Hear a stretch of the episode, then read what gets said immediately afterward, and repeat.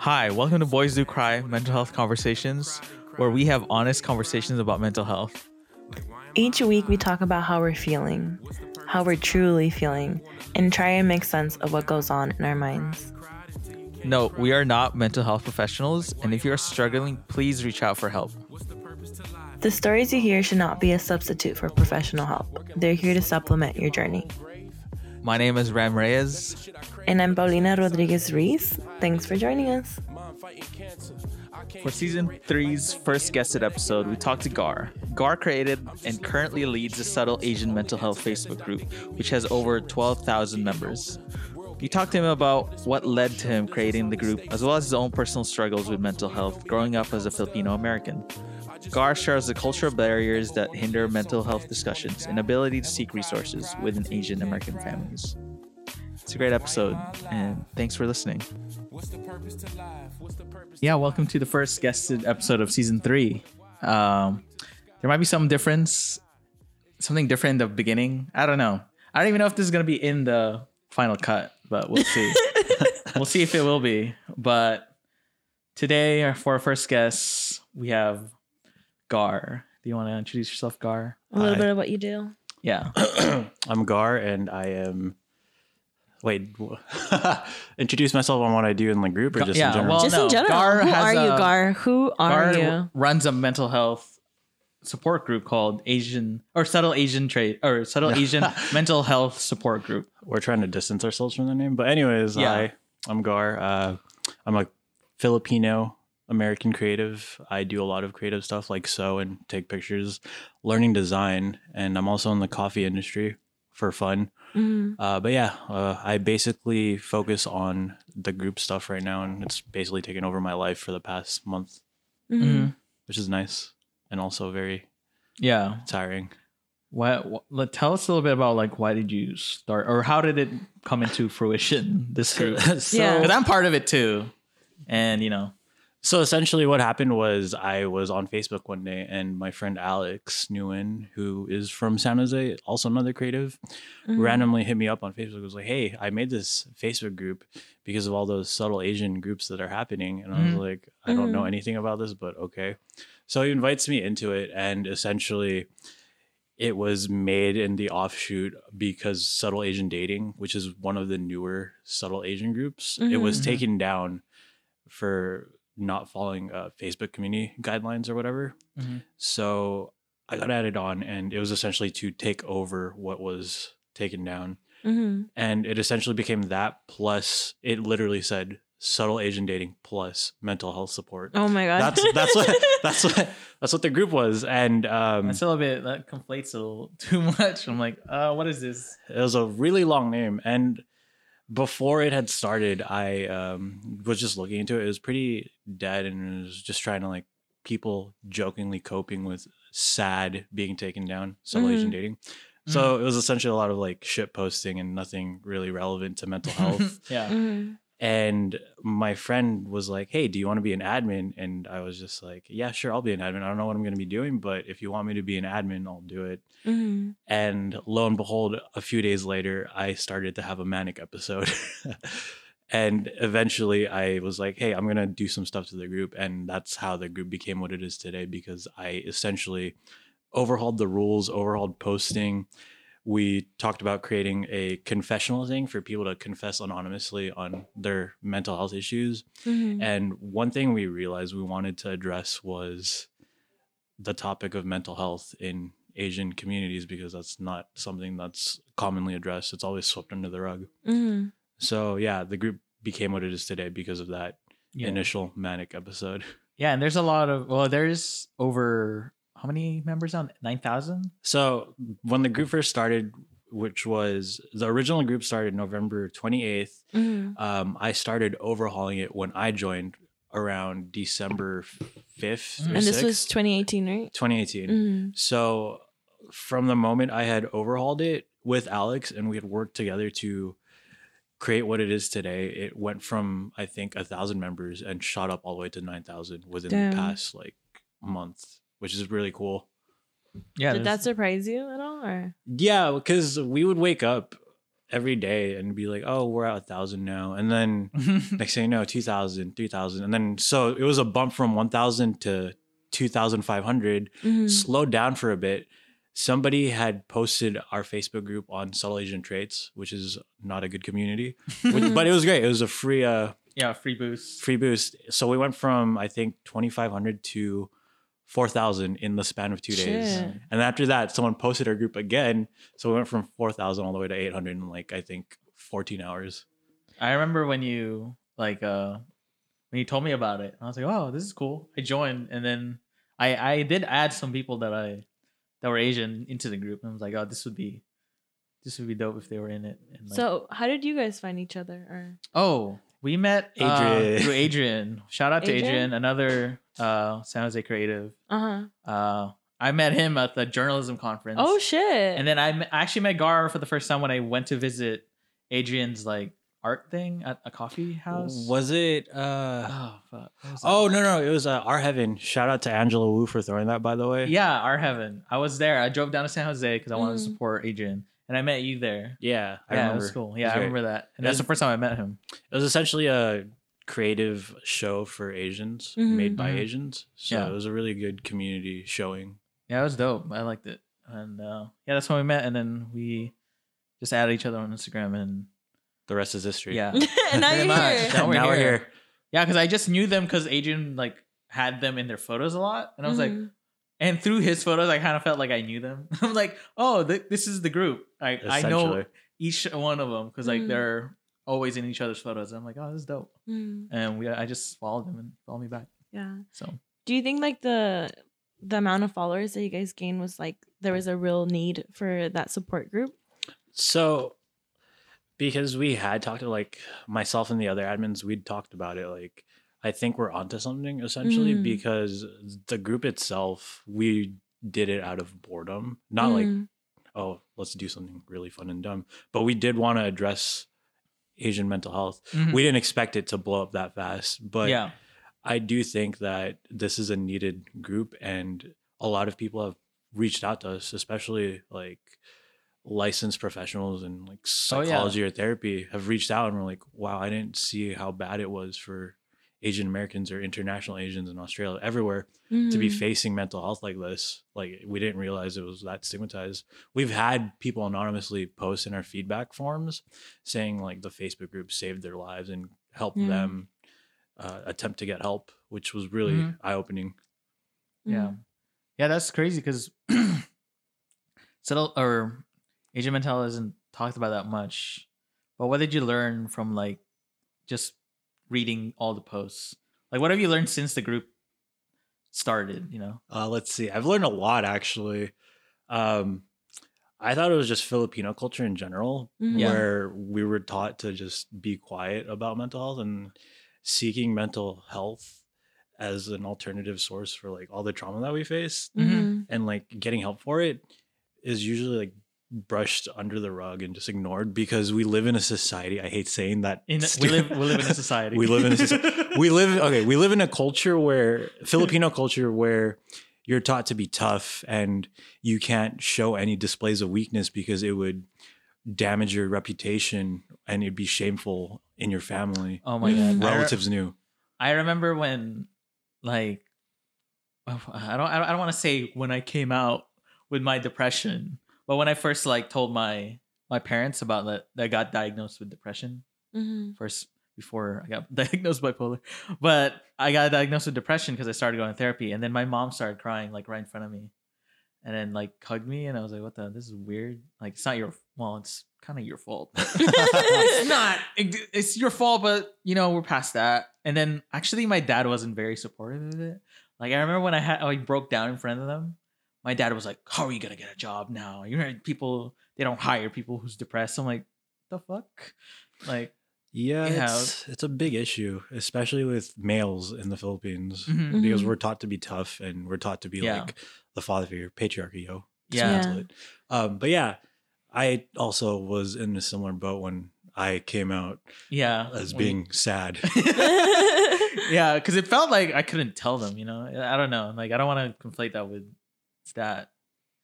uh, issue, but it's hard to even say to your to your peer or to your parents or to anyone who's like your family to be like, yeah, I'm like I'm struggling with my mental health.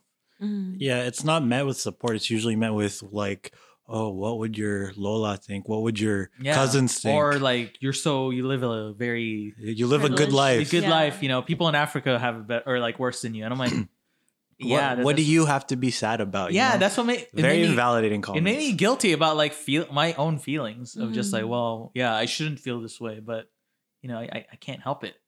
And Yeah. I, I don't know how else to cope with it. You know.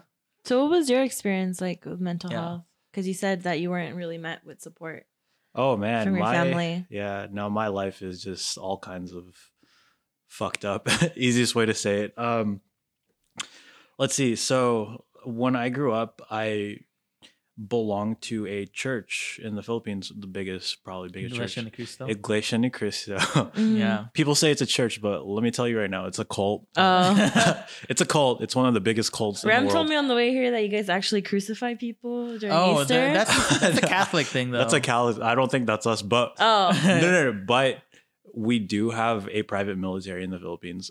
Wow. Yeah, it's For Wait, the church? They do. we have a private. What? I didn't know that. Uh, we have so much money coming into this cult that a lot of the members deep in the like Philippines have political sway because we can just bribe the government. Apparently, that's I a mean, big thing. Anyone can bribe anyone in the Philippines. Yeah, like- but yeah, a lot of the church members have a lot of control in the Philippines because of how much money we get.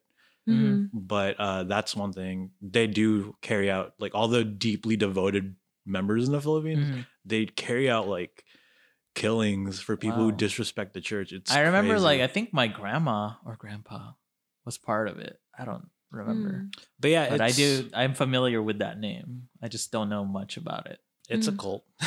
um, but yeah, when you're like growing up, you're like super indoctrinated. You're taught to believe these things like, oh, if you don't worship God a lot, you're gonna go to the lake of fire and burn hell for all eternity. And you're like what, like five or six? Yeah, Mhm. You're eating this up. You're like, I don't want to go to hell. Yeah. Mhm. So it's just like you're very indoctrinated, and then you're also not allowed to date outside the church. You're not allowed to make friends. Oh wow, that's Yeah, yeah. restrictive. It's Okay. really strict. And one of the biggest things I saw before it happened to me, um, if you try to leave the church, you either lose everyone in your family and everyone in the church and you're on your own, or your entire family has to support you and they all have to leave with you. wow. Like, yeah, it's wow. it's all or nothing essentially. heck? Mhm. It's really messed up. Uh, it was a big scandal for me in leaving the church. Really big scandal, especially in like our San Jose district, because my uncle is a minister. Wow. So a lot of it was like tried to be like hush, hush, like no one can know that I was like going through mental health stuff. yeah, because they Mhm. don't believe in that. Yeah, essentially. So when I was like 12 or 13, that's when I stopped like really following the beliefs of our church. And I realized because I grew up here, I'm a first generation Filipino Mhm. my parents immigrated here to provide a better life for me but church was the thing that kept us together for some reason Mhm. But i just growing up here i realized like this is really different from american culture and i wasn't trying to erase my filipino identity i was just trying to understand like yo how am i supposed to make friends with all these rules and crazy beliefs like it Mhm. made me question a lot and for a 12 year old that's a lot to process Yeah. especially like with immigrant parents who tried to do their best but are also like abusive you know intergenerational Yeah. trauma so it's a Yeah. lot of things weighing in on you when you're 12 Mhm. But yeah that was like i guess i started acting out and just doing dumb things like things i didn't understand that i was doing because of like adhd Mhm. stuff like that and essentially when i like told my parents hey like i'm feeling sad or like i need help with all this stuff it was met with like a lot of resistance and a lot of invalidation that it Mhm. wasn't real that i should just get over it Mhm. and if you need help pray to god because he'll help you out Mhm. No, pray, Yeah. pray it away, pray it away pray yeah. it away, and it'll go away. Yeah. So it was a lot of that. And then I guess it all came to a head when I turned uh, 15 or 16 when I was basically like, yeah, I'm over the church. Mhm. And I got arrested. You got arrested? I got, I was in middle school. I got arrested for making a bomb. It wasn't even a bomb, but like it was a felony for me because one, fuck the cops, you know? They uh, thought it was a bomb because of the chemical reaction of what we had created. It was essentially just a chemical reaction of foil and bleach Oh, what the heck? yeah. And the pressure of being inside a water bottle caused it to explode. Oh, I feel like people in middle school did Yeah. that a lot. Yeah. So I, got- remember that. Yeah, I got arrested for that What? and basically labeled and hit with a felony of Mhm. terrorism and stuff like that. I had to go through like the whole juvenile court system and all that. Mhm. It's all swept away, but having to go through that, especially being Filipino, was a lot of like keeping quiet and not letting people know about me anymore because I Mhm. was basically the shame upon the family because of that. Mhm. So it was a lot of build up to that, and eventually my parents just gave up on me, and um, we went our separate ways. AKA, I essentially got kicked out at 15. you got kicked. Wow. What would you do sin? Like, huh? Um, it was just like a lot of couch surfing, um, staying with like friends and my first girlfriend, but that's a whole nother story. But yeah, it's just a lot of Mhm. being on my own growing up and not having access to family or knowing what a family is anymore. I have three siblings that I don't even talk to anymore because of that, which is really hard on my like mental health. Because I think one of the things I learned growing up the past few years is that all I want is to be in touch with my siblings and have that familial love, which I can't have. And that like Mhm. breaks me down so much sometimes. And it's Yeah. one of the things that always comes up in therapy with my therapist Mhm. Yeah. familial love. Yeah, for for me that also comes up too because like when I moved, well, I didn't move when I was, well, I moved when I was like eight or seven, Mhm. and like I have like a lot of family in the Philippines. Yeah. It's not really the same, but like it felt like I had no choice that I can't see them again. Like I have to like, you know, it takes like thousands of dollars to go back to the Philippines. So it's Very like you're you're like cut off from like that familial familial love. Even though I have my like parents, but like you know they were abusive beforehand. So Yeah. Yeah. I identified that like oh if I just went back to the Philippines, Yeah. I would be good. You know? Parents don't really understand they're being abusive sometimes, and it's a lot of like tough love when it isn't, and you can't really tell them that because then you're met with more abuse. Yeah. Yeah, Growing up, were your parents like abusive? Or?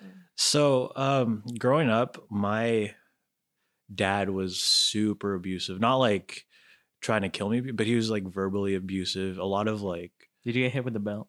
oh man, the cinturon, oh dude, oh, yeah, cinturon. The Oh, cinturon. I you're did too. I still You're I'm telling you. Mexicans and like Filipino culture is so similar. choose your weapon. It's just like, Yeah, I told I told I about had my mom had like wooden spoons. oh um, yeah, I told this on another episode, but like my dad, my dad's, well, my uncle, my uncle tagged my dad in this Facebook meme, and it was like greatest hits, and it was like Queen, the Beatles, and then a picture of a belt. greatest hits you grew up with, and I was like, Jesus. I mean, it is intergen- intergener- intergenerational trauma because like they grew up with that, so Yeah. they didn't know how else to Mm. raise a kid other than do the same thing. yeah. It's it's crazy now too because we're in a generation where we have access to technology and a lot of this unspoken intergenerational trauma is being processed at a faster rate and people are like voicing out like what happened to them so it's not just a thing that's i feel like we're the generation that will start the discussion and just have all of this get Mhm. unpacked Yeah. it'll be hard but it's necessary but yeah going back on your question uh, my dad was really abusive he would hit me if i didn't do things right or he'd always like comment on things that i did wrong Mm. and I, I think based on what my ther- therapist had said, he might have had narcissistic tendencies. Narcissistic parenting, you know, is a Mhm. huge thing. But yeah, he would. A few of the things I remember him doing growing up that I just put up with because I was a kid and I thought, you know, parents knew everything. Um, I had to get good grades, otherwise, Yeah, that's the common good grades or you're a shame. Yeah, that's like every. I feel like that's the most common thread every Asians. Asian person grew up with. It was just like you have to get good grades, or Mm. You have to be a nurse. you have to be a nurse, you have to be this, or. And I think about that all the time. And like I had I had good grades, but now I'm at this point in my life. I'm like, those grades didn't really do anything for me. I'm like, well, th- it was all for nothing because I didn't become a nurse. So Mm. Yeah. No, a lot of it too was just my parents wanting me to be like in a healthcare position growing up. They're like, oh, you need to do this. You need to volunteer with your mom at the nursing home and learn Mhm. the ins and outs of nursing. And I was like, yeah, I'm like eight and I don't want to do this. yeah, that's so much pressure on an eight Yeah. year old. But yeah, that was just the verbal abuse. The physical abuse, my dad would hit me with a belt. He'd Mm. throw things at me. I remember one time I didn't want to eat my food. He got a plate of spam and just chucked it at me, dude. Damn. Dude, Yeah. my mom would do that too, where she would get super pissed off and then she would just break a bunch of plates. Yeah. like, and then in my mind, when I, while that was happening, I'm like, yeah, break all of them. I mean, like, you're gonna have to buy more plates. I Mm. mean, it's not my fault. Yeah. I remember my dad getting so mad at me one time for not listening that he broke his own laptop in anger, saying, Why are you doing this? This is your fault. I'm like, I'm You're like, you broke you it. You broke it. yeah, and I'm like, you're doing this to me. I'm like, no, I'm not. Or like, well, when you're at that point when you're a kid, you're like, yeah, I caused this. Yeah, yeah. So you believe like you, caused- believe them. I'm like, oh, I did this.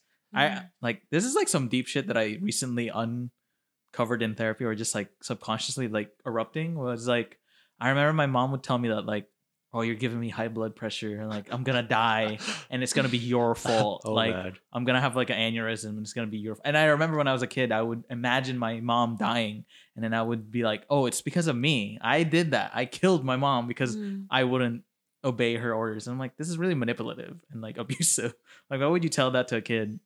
Yeah, when you're a young kid, you're very impressionable. And it took me a long time to realize this on my own, but it was a lot of conditional love where you would only be able to earn love from your parents if you did what they say. And mm-hmm. so you'd always be trying to seek their praise and all that Yeah. and try to avoid like punishment and all of that. But so you'd never really learn how to talk to other people or just Yeah. be a normal, well developed young kid. I, I think I mentioned it where it's like I could, I could never, I couldn't even ask questions in school. Yeah, you're afraid because You're afraid. Like, did you ever have that where you're just Yeah. like, I, I'm so scared to ask anything. Yeah, of what if anybody. I say the wrong thing? What if- yeah. yeah, and then they would just lash out and i'm like i mean more people other people won't lash out like your parents but Yeah. like, but in your mind it's like oh if i say the wrong thing if i do the wrong thing they're Mhm. gonna fucking hate me immediately And yeah. I'm Your worldview is your parents growing up. So essentially, what your parents do to you, you uh, you believe that other people are going to do to you because that's what you experience firsthand. So it's scary. Yeah Do you still like carry that with you or? Nah, I uh, it was a lot of growing up at 15 and learning all that, but it was a lot to unpack. I think overall, it took me about 10 or so years to unlearn a lot of behavior that my dad had done to me and my mom did by association because of my dad. Mhm. I remember um, there was an opportunity for me to be able to reconnect with my siblings and my family. And like, I thought, oh, if I can show them I've changed, then maybe they've changed too. And so there was like a year, or there was three years. I think I was like 19 to 21. Uh, the first two years, I had slowly reconnected with my family, and everything was good or whatever.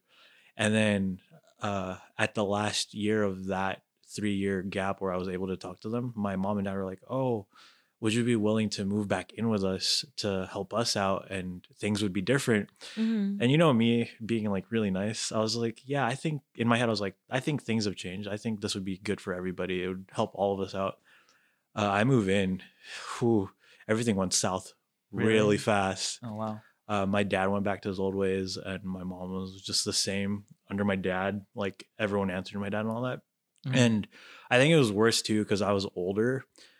So my dad was able to say more like abusive things, like, oh, you don't have a car yet.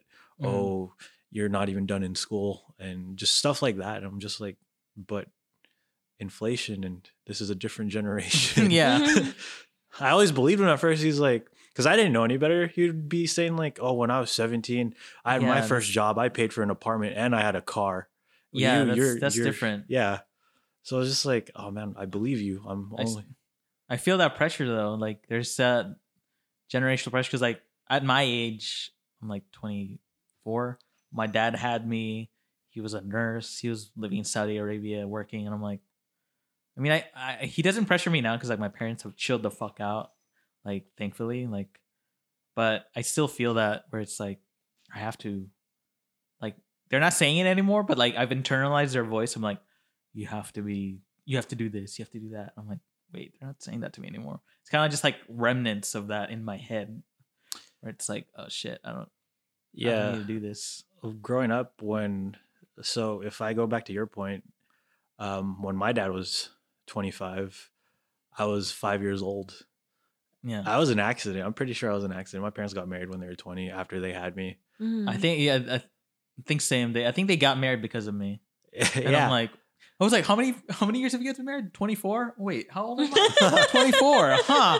Yeah. Weird how that happens. yeah, it's like I didn't realize it at the time, but the way they treated me, I felt like I was a trial run for my. Are you the oldest? I'm the oldest, so I Oh, felt like shit. their next child. I was just a trial run of what they could oh and my couldn't god, do. no, I feel that so much. Like, like- the youngest person, like they, my youngest brother is like, Treated well off, right? yeah, they don't even do anything to him. I'm like, he's the best one out of the three of three of us. I didn't even know you had a younger brother. Yeah, because he's chill. He's normal. yeah, it was really bad. I don't know, and also I had a like really messed up worldview because not only was my dad abusive and like very manipulative, he also cheated on my mom multiple times. Oh, wow. I have a half brother that I don't even talk to, so a lot of that behavior was normalized to me. So I thought that was just like, oh, this is normal things to do. So Mhm. that took a lot of separate unlearning on my end. hmm But yeah, um, so I moved back in. This was like at the peak of like me realizing I probably have um, mental illness issues. Before I, I already had suspected, I think around the time I was 17 or 18, that I probably have bipolar disorder Mhm. because I did a lot of stupid shit, you know, reckless spending, Oh yeah. hypersexuality, all of that dumb, like, yeah, I didn't realize it though, but it was because of the way my dad acted, and I had, like, I was like, oh, what if my dad is bipolar, and that's why I do these things because it's genetic. Bipolar disorder is genetic, apparently. Oh really? Yeah, you can be predisposed to it, but you don't have to trigger this. Some there has to be an event that like triggers the onset of bipolar disorder. I don't know what mine was, but it was probably all the drug usage I had younger. I didn't have a good thing growing up. yeah. But yeah, so uh, it came to the point where I wanted to seek help. So I tried opening up to my mom, Mm. and it was just like, "Hey, mom, uh, can we talk one on one?" So it was, it was a really nice conversation. It was just like, "Hey, like me and dad, we're not getting along. He's a dick. You know, he's a dick." Yeah. and you could tell she was kind of getting mad that I was saying he's a dick and I was like, yeah, but I think I need help. Uh, I'm really suicidal. I like want to kill myself and things like that, like the usual like suicidal ideation. Mm. Mhm. My mom was like, "There's nothing wrong with you. You have nothing to be sad about. You have us again. Uh, just pray to God." And I'm like, the I was honestly really pissed off when she said that. I was like, "What?" Yeah. I was I yelled at her. I was like, "Why would I pray to God? What's the point of the church if dad's cheated on you multiple times?" And Mm. she yelled at me. She was like, "The church is what's kept this family together." Blah blah blah. And I'm just like, "But it's dysfunctional and all that." And she Mhm. yelled at me. She told me to like get out. So she left, and I remember when this happened because it was a Halloween. Uh, I Mm. ended up going to a rave. I'm not a raver, but I went, I went to a went rave. rave? I went to a rave to just get over it, and I remember getting really messed up, and then going home the next day, and I was just in my room decompressing from partying, Mhm. and my dad was home, and I remember my door was open, like just super open. Everything was quiet. I was in my room just writing, and my dad walks by, super passive aggressive, walks by, pauses on my door, and just goes, "So useless." Like you don't even need to. fuck? Why would you say that? You don't need to say that. You're not talking to me. But he did that shit all the time, like passive comments like that. Mind you, I was already emotionally vulnerable, and I guess that Mhm. was the straw that broke the camel's back. And I was just like, "Man, fuck this! I want to kill myself." Started writing out a suicide note and like basically Yeah. wrote it out. And I planned to like do it the next day, but what stopped me was my little brother finding the note and he was only 14 at the time 14 or 15 i don't even remember his age anymore that's how hard it's been but he messages me on facebook and he's like hey kuya uh can we talk? And i was like yeah what's up? It's like i saw the note and just started raining down like the most crazy like knowledge and wisdom on me for a 14 year old just saying like i love you and i love dad and i look to both of you as like role models and I don't think it's worth doing this to like kill yourself just to get back at dad because then I wouldn't have you. And just saying like all this crazy like knowledgeable mature things for a 14 year old it messed me up I started crying and I was like okay I'll get help and that's when I tried to talk to my mom again and I just remember going up to her or I was at school and she texted me and she's like we're gonna get you help. And because I was already like in a vulnerable place, I was like, what made you want to get help now? Or what made you want to help me get help? Mm. She basically was like, because I think you're a danger to my your your siblings and myself. And I'm like, what not a good reason. what I I'm not gonna do anything to you. And she was like, Yeah, I think you're gonna try to murder all of us or whatever. and I was like, But that's not what it and she's just like, It's either you get help now and you pay for it and you um figure it out or you're you get out. And I was like, Okay. So we argued over it and then she eventually just was like, No, I don't want to help you, you're on your own. And they kicked me out again. And I just remember like packing up all my stuff and leaving with my friend and basically crying for a good like hour in the car, realizing I'm probably never going to see my siblings ever again. And that was the last time I talked to my siblings. Uh, actually, no, it was like I think a month after that is when I stopped talking to them because I would try to hang out with them, but my parents were slowly trying to turn my siblings against me, saying I was trying to use them for things or whatever. Oh. And I remember the last time I tried to hang out with my siblings, I waited outside the house for an hour and a half, and my mom just texted me, "Oh, we're not even home. Uh, you're not gonna hang out with them." And my sister texted me, "Mom doesn't want us to talk to you anymore because you're just using us." I was like, I was gonna mm-hmm. take. How many out- siblings do you have? I have three, in- Three? not including my half brother. Mm-hmm. Oh, okay. Yeah, So, so they're all pretty young. I think my second oldest brother just turned 18. He's a senior in high school now, and that's all I know. I don't even know the mm-hmm. ages of my other two siblings. That's how crazy it is. So after you left, did you get help or? Uh, not for a long time. It was just mainly me learning to cope with all of this on my own. So it was a lot of self help, reading online, and just figuring out techniques and methods. I didn't start to get therapy till this year, Mhm. till or till last year, like four months ago. mm. how, uh, how is it? It was How's it great. Apparently, I struck gold with my therapist because it's really hard to find a therapist that's really good. Oh yeah, it is. Mm. especially being Asian too, and they wouldn't understand. Yeah, my therapist is Korean, and Oh nice. I found her on Psychology Today. Yeah. So I did Mm. like the whole database search, and a lot of her bio spoke to me. And I remember emailing her, and I was like, "Hey, uh, I think you're awesome, and I want to talk to you about stuff. Um, please reach out to me." And basically, I waited for two months, and I was just Really? I was really sad. I was like, "Damn, I guess she wasn't a good psychologist." And no, it's like, oh, I guess she sucked. yeah, no, but uh, I'm the kind of so this is related, but I'm the kind of person who doesn't answer his phone if he doesn't know the number. Oh, Oh, same. Yeah. Even when I know, I sometimes don't answer. I'm like, Yeah, I'll it's leave like- it go to voicemail. It's Yeah, Yeah. so- if you really want to, yeah, they'll leave voicemail. So I don't even check my voicemails. I. You should probably check that. so I know. So two two months later, I checked my voicemails. She had left me a voicemail a month after I had emailed her, and it was just her going, "Oh, I'm really sorry. I barely set up my account, and I don't know how to access the emails and all that. I'm really sorry." But the whole time she was apologizing, she was like, "I really hope you found help. I'm uh, thank you for calling out to me, and I hope you found the help you needed and whatever." So I was like, "Wow, she's really sick," and I actually gave up on trying to find help. And so I called her on the number that she gave me, and she picked up. And I just remember talking to her, and she was just like, "Hey, thank you for getting back to me. Um, I'm sorry that I couldn't get in contact with you, and I'm thankful that you reached out to me." Just it was a lot of like apologizing and being very thankful, Mhm. and it blew my mind. And I was like, "Yeah, let's have a meetup and see what we can do." So I remember my first session with her. It was a lot of just I had to fill out the intake form and like let her Mhm. my let her know my family issue and all that. And in the first session, we unpacked a whole lot of like trauma that I was just holding in and just she was really patient and said a lot of things that made sense and she tried to understand what I was trying to say before she had her own comment, Mhm. which was really cool. And she was really funny, which was which helped a lot, I guess. And one of the things that blew my mind and which is what made me be like, yeah, you're my therapist now. I'm gonna Yeah. I'll come to you every two weeks. Uh, I remember talking about how I went to Berkeley in that past week.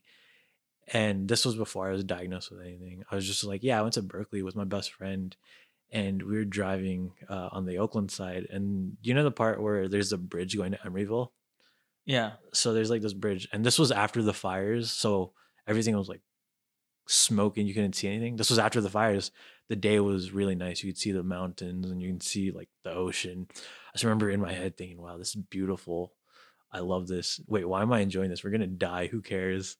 yeah. So it went from like a very appreciative point of view of life to just like straight up nihilist. Like I hate life. Mm. There's no point. And I told her that, and then she was like, "Okay, so I understand that. Can you tell me about your uh, your siblings or whatever? Give me an example of like how you uh, feel whenever you see sibling stuff." Because I had told her like anything relating to siblings makes me cry or just Mhm. messes me up internally super hard.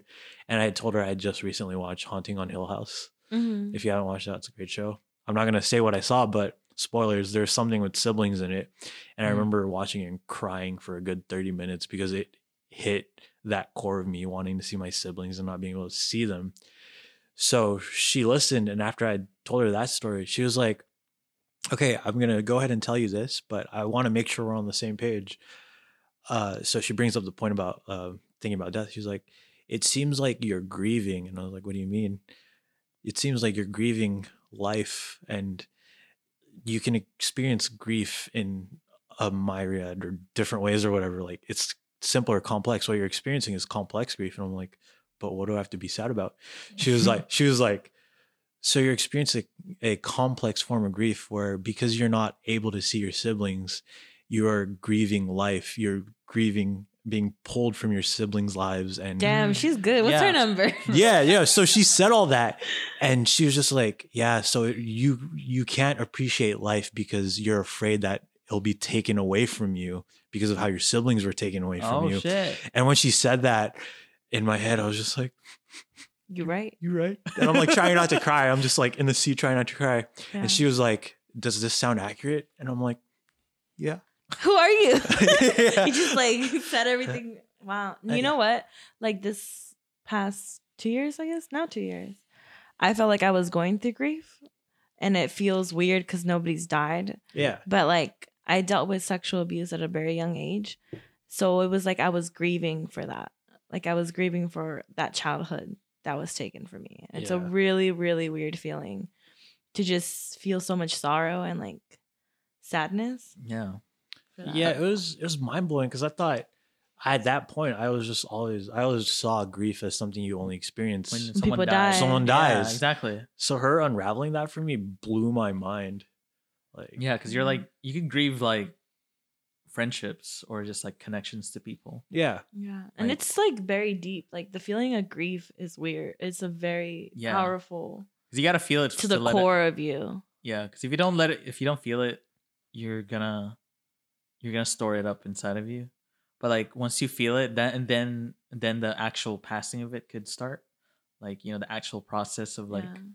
you know Yeah. leaving. I'm not gonna lie. feeling. Yeah, after she had told me that, I felt I feel like I've been processing things better and understanding my own like Yeah, emotional well being because you could Mhm. grieve for like- ten years probably.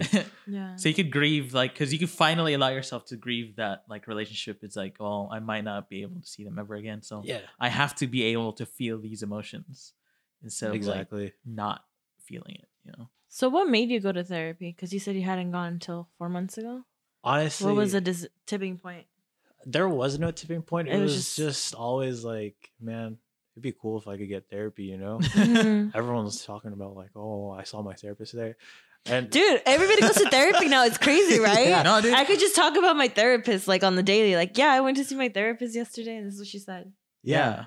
it's like, i saw somebody on their instagram story they were like picking out their therapist it was jason actually Oh shit! i saw in his like story i'm like oh yes finally more people getting therapy i'm like Yeah. hell yeah Yeah, no, it's crazy. Um therapy is definitely really cool to have and I f- definitely urge people like, hey, if you get a chance, you should definitely even if you're having a great life, oh yeah therapy is good. like Mhm. if you think there's nothing wrong with you like it will make you a better person Yeah. to like understand your emotions of like why you do certain things because like i've learned so much about myself just about like oh just going to therapy and like what the heck although recently actually i'm gonna bring this up my next therapy session next week you're breaking up with your therapist. i'm not breaking up with him i'm just like i have to set a goal like i don't know like we have to it feels like what are we doing Where are we going? where are we going with this Where are we? what are we? yeah. I was gonna be like define the relationship, define the goal. I'm like, I want to have a conversation with my therapist who's like, so much has happened, but like he's helped me a lot. But like, where do we go from here? Like, what am I doing? You know? You need someone else to break you. yeah, I don't know. We'll I'll talk to him about it because like I've, I mean, my therapist is also it's a w- old white dude, Ah, but he he's helped me a lot.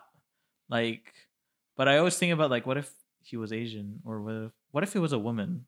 exactly. Like, I could maybe I could use a different perspective because Mhm. all up to this point, all I've all the therapists I've had are men, and I'm like, what if I have a woman's perspective? I need and they're a person of color. yeah, person of color and women. I need that like because I had this weird thing with my therapist where like he didn't understand like you know the whole Asian masculinity thing where it's like you know you know the usual like oh like you have a small dick or just like you're you're seen as emasculated Yeah, Like- where you have to um cater to the Western Yeah, idealization. Of either a that or like you have to cater to like you have to be extra masculine or just like just embrace it and be like hella like emasculated. And i'm like i don't want to be either of those. And he never understood that. Like i had to explain it to him like yeah that's a thing that i experience. Like i guess of course i have to explain it like he learned something and it's like oh okay i understand now.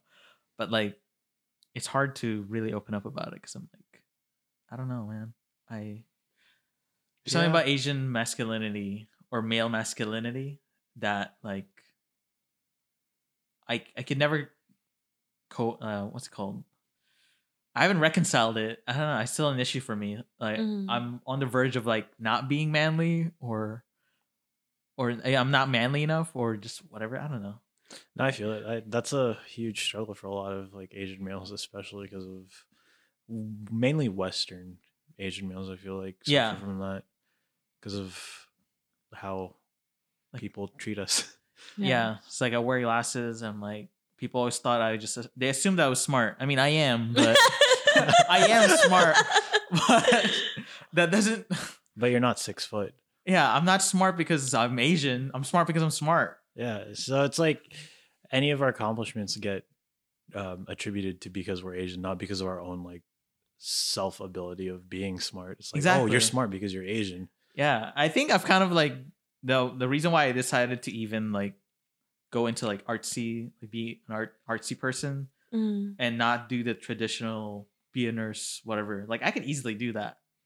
But i kind of just wanted to like rebel with their expectations of everybody's expectations. I'm like no i'm gonna be opposite of whatever the fuck that is. Like i don't want to i don't want to play into your stereotypes at all. Yeah, But- no, I feel that to like hundred percent. That's what I'm trying to accomplish with the Facebook group and whatever else we're doing right now. Mhm. Uh, the Facebook group has been really good. You know, Yeah. I feel like we can accomplish a lot. A lot of people don't know this, but our admin team, they're all Asian, uh, diverse Asians. We have South Asians, all of the East Asians, Yeah, not just like East, East Asians. Asians, and Mhm. a lot of our admin team is also uh, licensed practitioners. Yeah, Oh, that's wow. that's what uh, that's the one thing I wanted to say was like there was like licensed practitioners in there. It's That's not a That's bunch of amazing. it's not a bunch of like Randos. randos. This is like real is structure. You're real. like about to fuck shit up. Yeah, like so we have someone who is a marriage and family therapist in Texas, one in LA, and we have someone who's a counselor in like New York, and Mm. we have one of our other admins. He's in med school for um, gut medicine, I think. Something. Gut Rohan. medicine? Oh, is that what Rohan does? Rohan does. Uh, he's trying to get into medicine, but like how um our gut affects our. Oh, dude. mental- Ah. Yeah. uh, I learned about that. I was like, I should eat healthy. but yeah, no, all of our admin team, we're all like in this to like change like the stigma on mental health. We're Mhm. trying to um one of the plans is to possibly turn it into a nonprofit, an Mhm. international nonprofit. We're still exploring like the segue into getting into that and like the legal hoops we're gonna have to Mm. jump through. But that's just like one aspect. The other aspect is to create a platform for all Asians Mhm. and we want to cover not just mental health but just representation uh, Mm. colorism classism all of that like we want to this is what i keep telling them and i made a 12 page outline Yeah. We want to be NextShark vox oxy and all Anxie. that Mhm. Yeah. and anxie and all that but not suck angsy's really good though Angsy's really good. Angsy's I- really good. I'm just talking about how NextShark sucks and it's like BuzzFeed. BuzzFeed. We don't really have like we don't have representation in like news or multimedia where we Mhm. cover hard hitting topics like that. It's a lot of just like, what pho are you or what sushi are you gonna eat this Oh, that's morning? true. Like stupid like BuzzFeed style clickbait Yeah. articles. I mean, for Mexican people, it's like Mex- trying Mexican candy. oh which, yeah. Which Mexican candy are you? Yeah. that what, what was that channel? Me too. Me. The M I T U. Me too. Me too. The Yeah. Some of them are funny. I don't know. Some I don't know. fusion. I don't know. Uh, another thing that I want to talk about. So you were, you said you were diagnosed by with bipolar. Bipolar one. bipolar one. So I'm you have bipolar two. bipolar two. We're so bipolar yeah. buddies. So there's I, I want to know like the difference between there's them. There's actually, yeah. So one of my best friends, uh, they have uh, bipolar too. Mhm. So we would always when we would we just started hanging out more recently. They're uh, yeah, they have bipolar two, and I always thought I had bipolar two. So I'd just be like, "Yo, dude, we we get along pretty well because we're both bipolar." but one thing I noticed that people with bipolar two, their manic episodes are faster and last a shorter amount of time.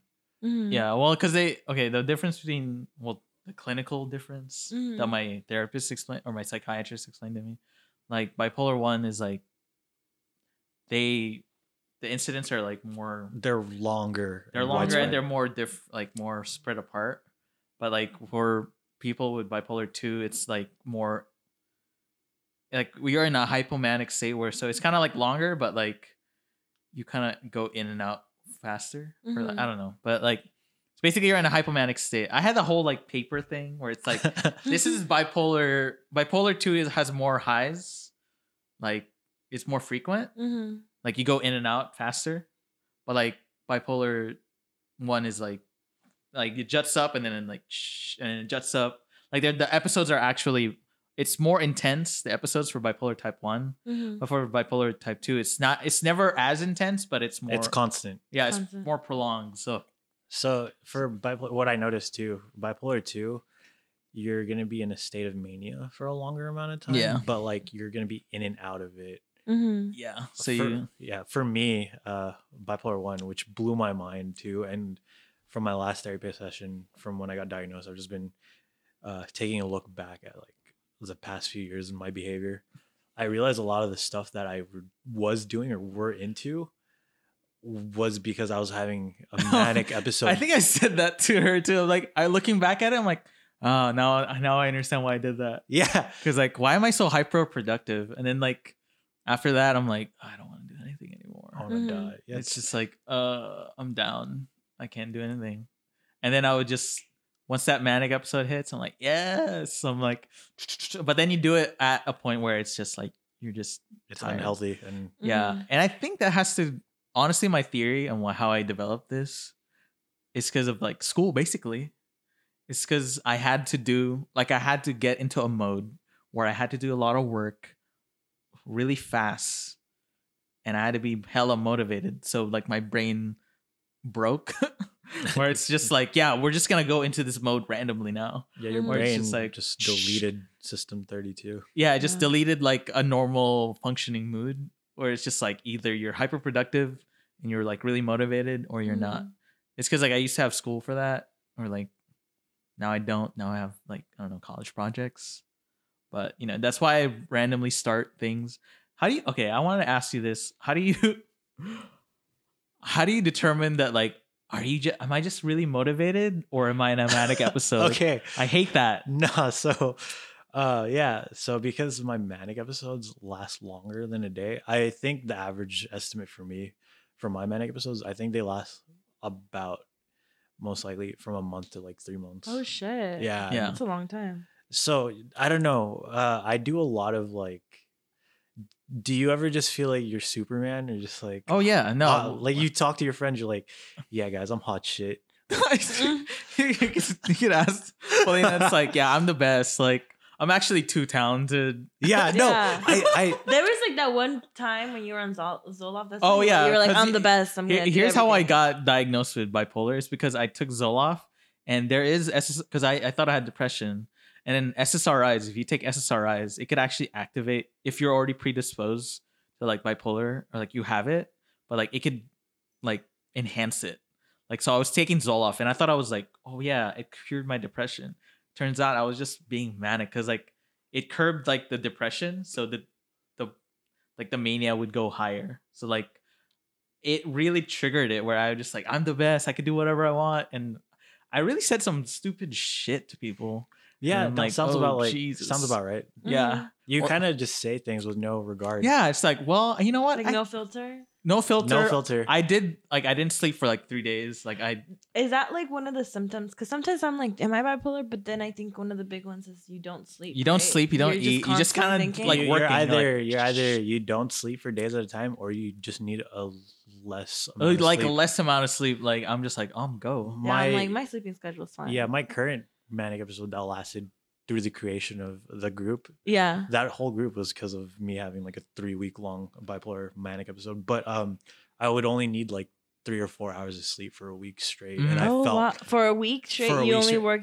Dri- So I would, yeah, I would sleep for like three to five hours, but I would wake up well rested, or I would just automatically wake up after a set amount of time, and I couldn't go back to sleep. And after Mhm. that, I'd feel well rested and be like, all right, time to take on the day, and I just Yeah, especially the race, dude. The racing thoughts. That really, that's like the biggest thing. It's just like there's so many thoughts Mhm. that like, and I, what I actually wrote down some stuff.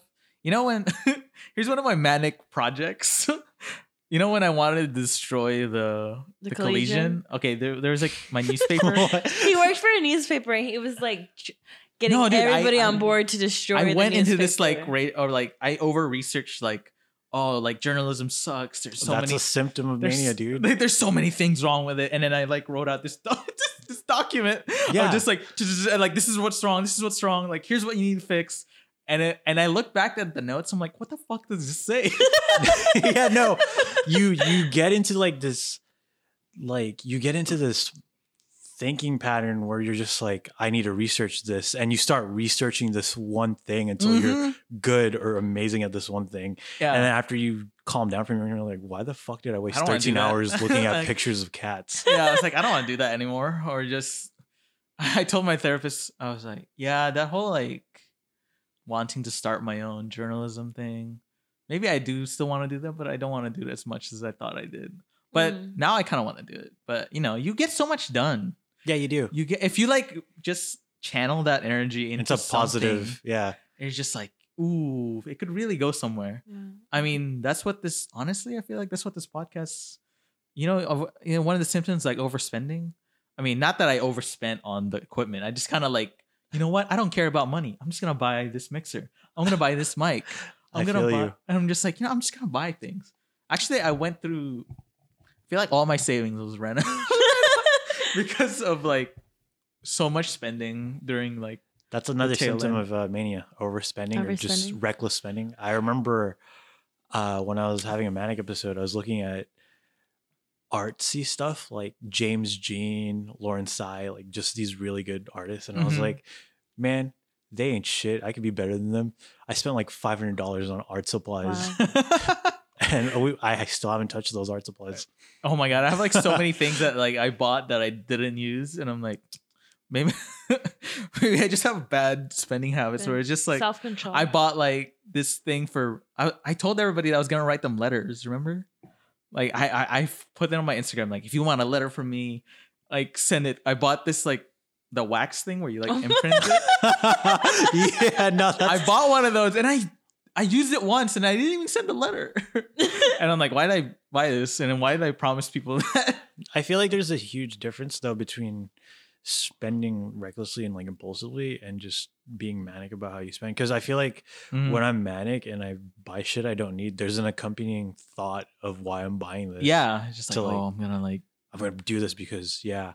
I had three cats at one point because of mania. I was like, one cat isn't enough. I should have two more. Mhm. yeah, Yeah. it's just it's tough man and it's kind of hard like how do you now that you know you're bipolar do you like are you more aware now of like Sometimes, I'm yeah. it's just like ooh Yeah, sometimes it's like, oh yeah, I'm definitely being manic right now. And then Mhm. sometimes it's like, am I being manic or did I just have too much caffeine? yeah Mm. also i heard That's a trigger i heard caffeine is bad but i'm like i don't want to quit caffeine though i need it Yeah. but So when you said you were, what was the longest manic episode you were in? Uh, I think the longest from history and thinking about it, probably uh three months or so. Three months. And it usually happens. This is something I'm going to bring up with my therapist Mm-hmm. on Tuesday. Um, I think most of my mania occurs uh, towards the end of summer and during winter. Seasonal affective disorder Mhm. is a thing. Mm-hmm. Yeah. So I want to talk about that if that's like one of the things that I have mania for. I think mine hits in spring. That's when I really bloom. So what happened during that period that you were in those three months? Like, just like break down like this up like manic episode for people that like probably experiences but they don't see those connections. so well i wouldn't really be able to break it down but what i was able to break down Mm-hmm. for my past like behavior not just just taking a look back at the past three or four years Mm-hmm. i basically learned that a lot of the things i did were probably when i was manic and a good example of that would be like um getting a bunch of tattoos in like the span of two years from multiple like different time periods but a lot of that was like mania and it wasn't like oh man Mm-hmm. well really- thought out. it wasn't well thought out Yeah. Uh, another thing that I knew was because of mania. Uh, I was, I thought I was attracted to certain people, and I wanted to be in a relationship with them. I, but then I realized like, it always occurred to me like after talking to them, there'd be a point in time in like the part where we're dating where I'm like, am I really attracted to this person? Do I have feelings for this person? And I just shut off Mm-hmm. and then for the longest time i thought it was just because like um i wasn't or uh, for the longest time i thought just it was because it was just like the relationship blues or whatever like Mm. i'd get over it but looking back i think i thought i was attracted to them because i was manic because when Mhm. you're manic Mm. you want to like do things you want to like get with people and just stuff like that Yeah. Just want to yeah and it's just just hyperactive. Dude. hyperactive, Just like, like- super emotional. So I thought I was really like attracted to people, and I thought uh, my friends were like, "Oh, you're just infatuated," but no, I don't think it was infatuation. I think it was literally just like There's a mania. mix of both for me, anyways. It's just like, oh wow, this is crazy, Mm-hmm. and uh, just gonna go for it. It's like delusional. yeah, you it's know, like that's delusional. How, that's how you know when it's like when it's really really bad. Like you need to get hospitalization when the delusions get so bad. Mm-hmm. Like you know when you get so deluded into your own thoughts, I'm like, whoa, and then that's when it's dangerous. But you know, Mm-hmm. usually, yeah, it's doesn't just get that it's bad. scary. Like I've never had to be hospitalized because I'm always aware of it, but there's that thought in the back of my head, like when is it going to happen where I'm going to need to be hospitalized? Mm. Like what will be the turning point? Because I haven't come close to that because I've always been aware that oh I'm going through mania right now, but it isn't to the point where it's like oh I can stop this right now. I just ride it. Mm-hmm. Like you can just ride the mania. I don't think you can fully control it. yeah, which How do you like cope? Or meditating? Um, a lot of like just letting my thoughts run, but also being aware that I'm being manic, and it's a lot of self coping that I learned online, like breathing techniques, meditation, writing, journaling, and all that. And also having a really good support system of friends who Yeah. understand that I'm fucking batshit crazy sometimes, Mhm. but are there for me because they understand that sometimes that's not really me. yeah, Mhm. I feel like if I didn't have this kind of support in my life or didn't learn these techniques, I'd probably be in a very, very different place Mhm. yeah so it's probably just all that which is why my therapist was so impressed that i went for so long without seeking therapy or taking medication Mm-hmm. because of how well i'm doing for someone with bipolar disorder Mhm. yeah, yeah, man. Bipolar. Bipolar is like they don't people don't talk about it. Uh, maybe a lot more people are getting Aware to know more. I feel like that's I- the next yeah. one. bipolar. After- in my like culture, like when people say they're they they're bipolar, they like my interpretation growing up was like, oh, you're angry and then you're not. That was it. That's how they view like bipolar as people that are very angry and then you like switch. Yeah, yeah Almost like a personality disorder is how they view it, and it's very misunderstood. I mean, I didn't even understand it. It was kind of like, oh, like I didn't know that I was bipolar. I thought I was just depressed. And uh, I mean, it is that cycle of like depression and like Mhm. mania, where it's like after I got that diagnosis, I was like, oh, this makes sense. Like, did you have that feeling Yeah. where it's just like, oh, thank God, like, I, I- like it makes sense now. Yeah, no, the last uh my last therapy session was when I got diagnosed. It took the whole session because she Mhm. was doing the DSM five asking me like all the questions like, oh, have you done this? Have you felt this? I remember at the Mhm. end of it, um, I was on the elevator and I was just hella laughing. I was like, damn, I knew it. I I am bipolar. I just remember walking back home hella like happy Mhm. Yeah. because I knew that there was something wrong with me and it felt like a huge weight was just released. Yeah, because like you have like a name for it now. You're like, Yeah. oh, okay. It's like now I know what the symptoms are. I know what I need to expect, Yeah. and like, so it's really good. yeah, it's like very validating. I was like, oh, okay. Yeah, that's what it felt like. was I, like, felt "Oh, very validated. God, Like Mm. Jesus, like I thought, I thought I was just fucking nuts. I thought I was just dumb, or just like what? I guess thank God like those were symptoms. I was like, okay, that makes sense. So like, like even like yeah, like we said before, you kind of ro- go back to your past and just like, wait, why did I do any of that shit? You know? Mhm. Yeah, you'd like reflect and you realize like, oh crap, I did all this because of bipolar disorder or Mhm. stuff like that. And it's just a lot of like growing from that point, which is Mhm. great. Do you take medication or? Uh, I am on the boat where I don't want to take medication Mhm. until it's like the last resort. And I'm just, my next therapy session with my therapist is to learn what my triggers are and learn more ways to cope with uh, mania or depression, which is honestly, I feel like all I would need.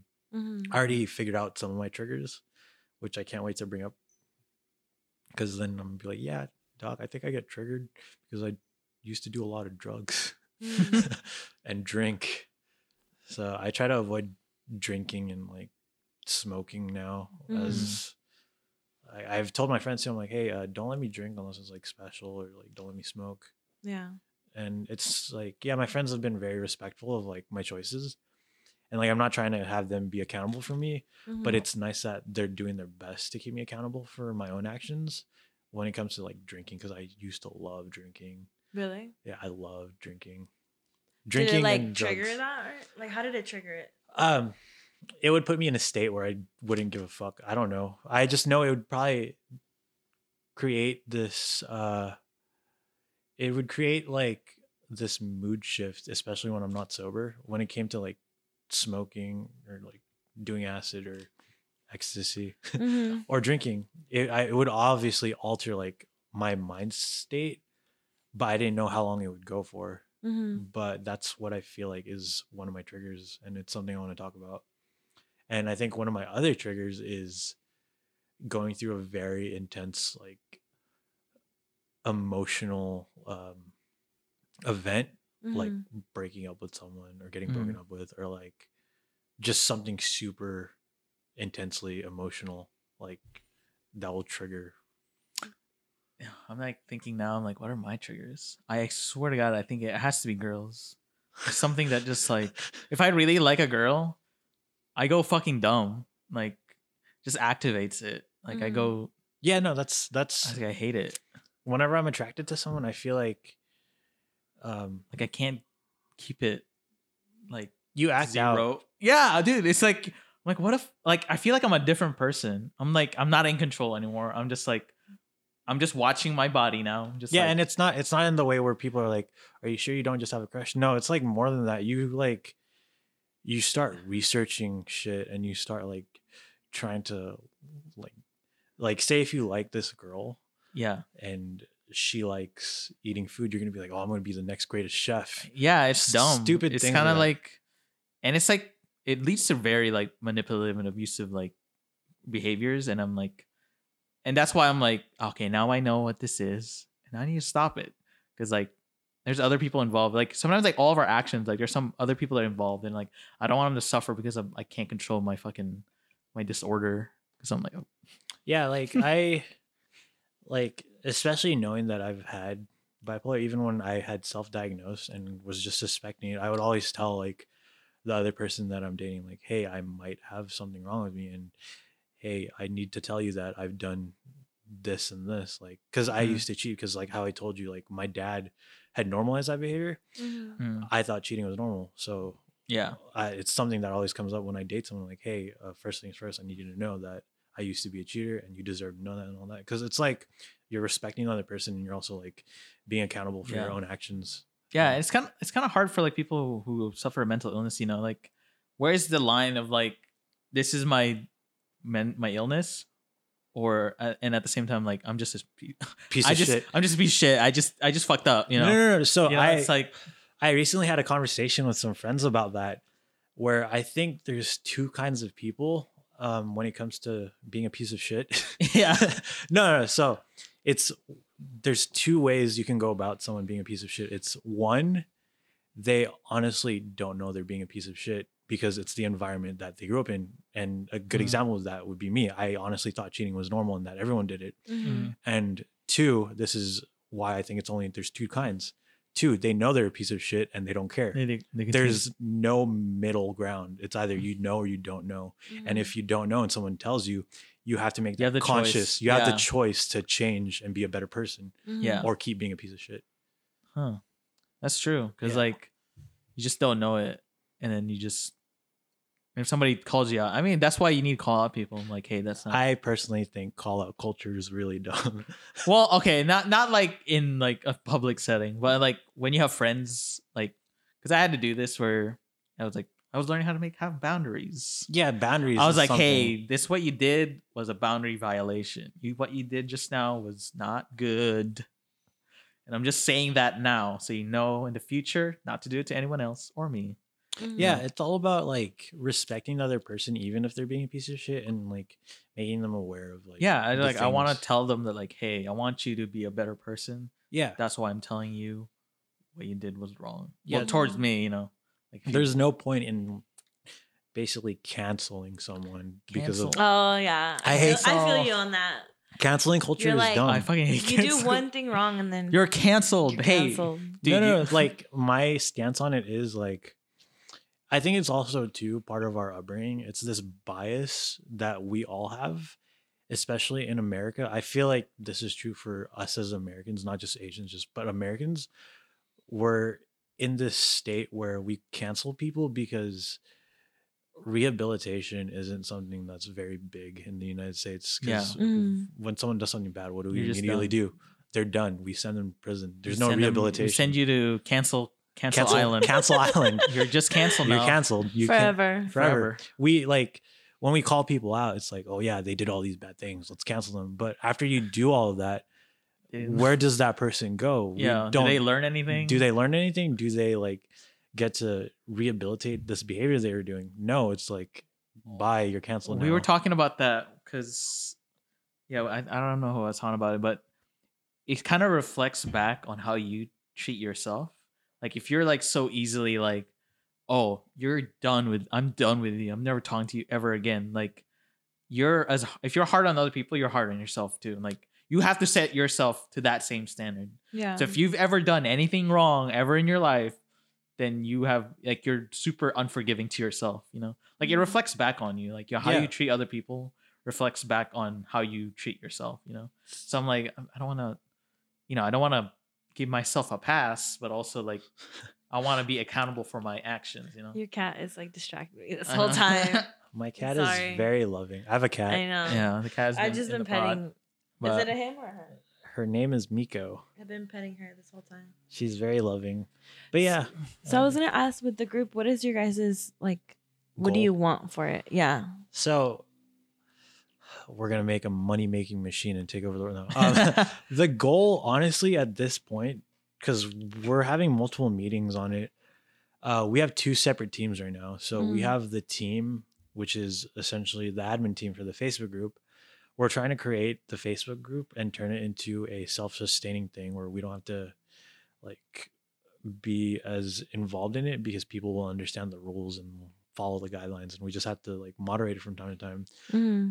But yeah so with that facebook group what we're trying to do is bring awareness to mental health for asians and which is why a lot of our admin team we go through a very heavy like interview process of whether they can join the admin team or not Mm-hmm. because a lot of the admin team they're industry professionals in like Mhm, yeah. psychology and therapy and all that or just like medicine Mm-hmm. they're volunteering their own time and it's like a liability for them to even be helping out because it might be going against their thing. So it's a lot of heavy like disclaimers that we're not a replacement for therapy, but we're Yeah. going to try to guide you in the right place. Mm-hmm. So yeah, the Facebook group is to help begin the discussion on having people find help for mental illness and just general destigmatizing Mm-hmm. mental health isn't real in Asia. yeah. But that's for the Facebook group. Um, we're working on a website which is run by another team, and I'm one of the people running it. And it's a bunch of uh, creatives from all around the world, Mm-hmm. and we're going to be creating the website and magazine. Yeah. and we're trying to create a platform for Asians to be represented in like multimedia and not just um we want to tackle the article we essentially want to be like Vice where Vice does like those insane like coverages on like drugs in Brazil or like Mm-hmm. watch this white guy going to the Japanese. Japanese That yakuza for that- 2 years Oh my god, that one guy that just tries drugs. yeah Oh. So we want to do that, but Asian centered and not suck. And we want to be we want to be good at doing that. And I feel like we had the platform and means to uh, tackle that because our membership is growing. And yeah. By by the time that you hear this, probably over ten thousand now. Yeah. Because it's coming out February, so yeah, we'll January. probably be over ten thousand. Yeah, so it's growing. and like there's multiple groups that have similar numbers and all that, Mhm. and are trying to do these things. But it's a bunch of chickens running around with their heads cut off. No one's Mhm. really organizing. and I feel like what's setting us apart from everyone else is we're all very organized. oh yeah, it is very organized. We're all working- chats and everything. Yeah, we're all working towards this, Mhm. and I'm honestly excited to see where it's going to be in like a year, because I feel like with my leadership and Alex's leadership and just everyone on the team being such a very heavy like we're very dedicated to this cause and Mhm. we want to see it through I feel like we can accomplish something. I'm not saying that we're gonna be like the thing that completely changes the landscape on Asian mental health, but I feel like we'll be the catalyst in taking the steps towards change and advocacy for like culturally competent therapists. Like what you said, talking to a white guy about. yeah, they don't know. They don't understand. Yeah, one of our uh, admins, he's licensed in uh, California. He Mm. showed us this training tools that they're currently going through for uh, cultural competency. It, it felt like it was. We he showed us the slides and the choices. Felt like it was written by a white guy. It was really bad. It was like, you ever play one of those visual novels? yeah. It's essentially like that. I was like, you notice this Asian person eating an egg roll as you're talking to them. What do you say? Oh my gosh. Are you Chinese? B. Oh, what kind of Asian food is that? Like that's Which one's the right answer? yeah, and none of those answers are even right. yeah, which one is? They, they both seem kind of bad. Yeah, so it's essentially we want to push for stuff like that. We want to create resources um, for Asian mental health in like multiple languages. And one of the things I've been trying to get across and stuck in everyone's mind is I want to help create a resource for Asians where they can. It, it would essentially be like a how-to manual Mhm. it would have statistics of how often mental health occurs or like mental illness occurs in Asian communities Mm. and like how it's been like ignored and all that. Yeah. And then after you have all of that as a guide and reference, there's gonna be a little how to that says how to talk to your parents about opening up Mm. and starting the conversation and methods to de-escalate their invalidation, stuff like that. And I feel like that's a necessary resource. That'd be so helpful because I feel like that would be there's there's a lot of there's less trial and error Yeah. for them. You'd Yeah. have like a little how to like It's Just oh, like oh, you know what to do now yeah. instead of just don't do what I did. We'll just break down in front of them. That's, to, uh, to do what I did. It's not. to just cry and also break down in front Yeah, Yeah. just just just So knowing what way. you know now, like what would you tell your younger self? Hey yo homie invest in bitcoin no no um i would probably tell my younger self like your life's gonna be really hard but i i don't know what i would tell my younger self because i feel like my younger self would still be really stupid and, And not just- listen to you? and not listen. It's like Yeah. fuck you, dude. I know everything. What did your younger? What did that person need to hear? oh, dude, there we go. That's a better phrase question. Uh, you're not alone. Like you're not alone. Um, familial love doesn't need to just come from family. You can find it with your friends, and that's something I feel like younger me should have known, because like growing up too, one of the things that I would always try to do, especially after I'd cut ties with my family, Mm-hmm. was I would always try to like seek approval from people way older than me, and I would like attach to like male father figure types and just be like, "Damn, I wish you were my dad," and it would be really unhealthy. So Mhm. I would just want to tell myself, like, you can find love with other people too, and they don't have to be family, and you don't have to like seek approval. And that's something I wish I knew when I was younger. Like one thing that blew my mind this one time that I did acid. this one time. this one time Yeah. no i just remember like i was peaking and like um i was coloring with my ex and we are just joking around and then out of nowhere she started teasing me and i started teasing her and she said something that didn't like trigger me in a bad way but as soon as i said it when it came out of my mouth i started crying like a baby for like 20 minutes but all i said was all i want to do is be a little boy who wants to be loved as soon as i said that dude I mean, that's what i cried. everybody wants. I like, fucking cried because I didn't realize that. I didn't realize that's all I really wanted.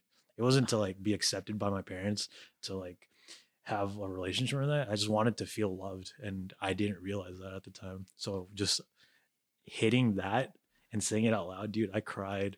I remember meditating. I did this meditation exercise where it's like imagine your younger self or like your childhood self right in front of you.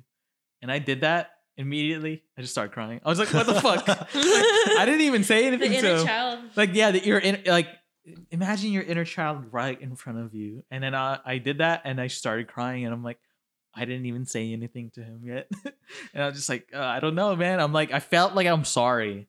Like I'm sorry to him. Like I'm sorry I you turned into this. Mm. But I'm like, you know what? It's fine. You know, like I I, was like, apologized to mine too. I was just was like, like, I'm, sorry. I'm sorry. sorry. I was so mean to you for things that were out of your control. yeah, it's like you, and I blamed you. yeah, it's for like you, so you were much. you were only you doing innocent. the best you could at the at the point. You know. Yeah. Yeah. No, I believe it. There's this one joke I uh, tell my friends all the time when we talk about being kids, and it's just like they always fall for it. But it's a joke that I saw online. It's like, yeah, I remember when I was four, I was standing by the couch, and I thought to myself, I'm gonna remember this, and that's what I'm doing right now. And they'd be like, "What?" what? Yeah, I, was four, standing next to the couch, and I thought to myself, "I'll remember this." And look, I'm remembering it now. And they'd just be like, "Can you repeat that?" and it's just like, yeah. I mean, you we- just remembered it. yeah. it's, but that's honestly how I feel. I wish, as a child, I wish we were kinder to ourselves. And Yeah. we, because when you're a kid, you don't realize like this isn't what you're gonna be, and I just wish like you're still learning. Mhm. Yeah. It's just yeah, it's really fucked that we we're kind of like working on what our child traumas. self couldn't figure out. as a just didn't child, know. we weren't able to process Yeah. the things we can process now. Mhm. Yeah, it's just like well, there's so much though. It sucks because as you like feel safer within yourself, then like the good trauma comes out. You know, like the more Yeah. powerful one is like, all right, I feel safe enough to express this. And that's why like I feel like if all if everyone just kind of like examined their childhood, like I think everyone would be a better person. Like Yeah, like everybody. Mm. I think we're at the technological age where people avoid taking a reflection back into like their past because we're so absorbed with what's coming next that we don't take the time to just sit back and reflect. No one really talks to anyone anymore, too, because of social media. Mm, yeah. Well, you know, always a tool. now we just use a podcast. to No, we just use a other. podcast to talk. You know, like we have to commodify. we commodify. want to like talk about this in real life. we gotta commodify But- our conversations. We gotta. Why talk? It has to be content. Yeah. you, Talk- g- you gotta create a reality TV show about it. Oh yeah. about our mental health. Yeah. I have a vlog. Terrace vlog- House opening mental health discussion. I'm gonna be. I'm vlogging. I'm vlogging my. I'm vlogging in therapy. What's up, guys? I'm in therapy right now. But yeah, um, You're gonna have to have your uh, therapist sign a media agreement form. yeah, it's like, you, uh, hey, it's it's uh it's up to me, right? Uh, it's my it's my job to. None of this is confidential. I want it all broadcasted live from therapy. Uh, but yeah, uh, any last words? Because we're about Yeah. we're about done. Uh, hey everyone, uh, like, comment, and subscribe. No, um, please uh, check out our Facebook group. It's called Subtle Asian Mental Health Support. I'm really trying to distance away from that name, but it's probably going to be like that for another month or two. But check it out. We're working on a lot of stuff. I'll announce it here first. Uh, we're about to release a an anonymous confession website made by one of our own UX designers. Oh, wow. They've been That's dope. toiling away at it for like the past week. yeah, give me that link so I could put it on the I will. description I will. It, Yeah. Once it's active. once it's up. Yeah. Should be within the next week or two, but it's going to be an anonymous confessional uh, form you can fill out where Mm. we will post it on the Facebook group for now and eventually our website. And it'll also be a way to anonymously ask for advice from our admin team who can Mm. provide you with as much advice as they can Mhm. Mm. That isn't medical advice or constitute at med- as medical advice and does not replace therapy Yeah. or a mental health diagnosis. Y'all See- really researched this. You, Disclaimer. You're, you're very Seek- organized. Seek a. Do not. Yeah, that's that's not. Seek a professional if you need help. Just Like seek your mental health professional. this is part jokingly, but also part seriously.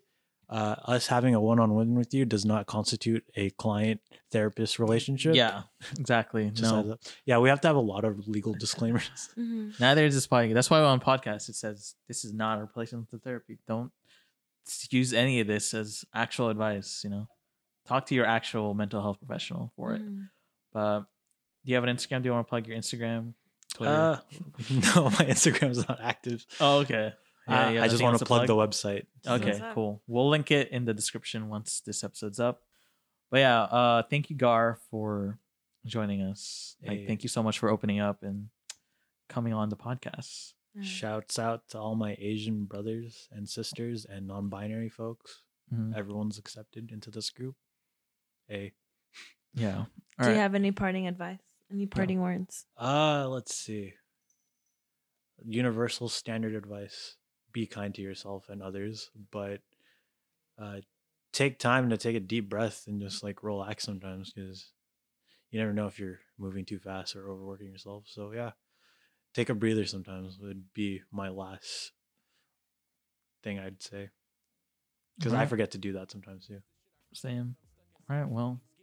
You have anything else to say. All right, well, this has been Boys Do Cry. Um, thank you. All right, see you later. Bye. Getting older, world getting colder, all this weight on my shoulders, it's hard to stay sober. Thank you for joining us on this episode of Boys Do Cry. go ghost, bruh. If you would like to support us so we could pay our therapy copay, you can. You can go to, on Anchor. You can follow this link, bit.ly slash support the boys. For as little as 99 cents, you can support the pod. We appreciate you for taking the time to listen to us. You could also support the podcast by reviewing us on Apple Podcasts. Please rate us five star, give us a review. It really helps out the podcast. Yeah, and you can follow us on Facebook. Our Instagram and Twitter is Boys Do Cry Pod. Follow us so we can become influencers and get free stuff. And we would like to thank Food for Thought, aka Jalen from the music collectives So Self Explanatory and Hopeless Hit Happy. Our theme song is called What's the Purpose? And remember, Maya Angelou is always right.